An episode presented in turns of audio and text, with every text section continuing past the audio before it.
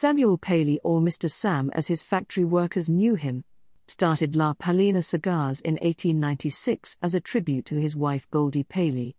Samuel's grandson Bill Paley officially resurrected the long-dormant brand in twenty ten, and has since paid homage to his legendary grandfather with the La Palina Mister Sam series. The La Palina Mister Sam series was originally unveiled as a limited edition four and three quarters by fifty-four Robusto, yet has now been opened up for wider release in a variety of sizes, albeit in very limited quantities.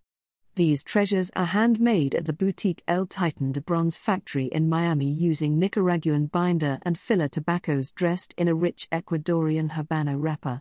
The medium to full-bodied experience is bolstered by hearty natural tobacco notes, along with hints of coffee, pepper, cocoa, dried fruit, exotic spice, wood and nut flavors.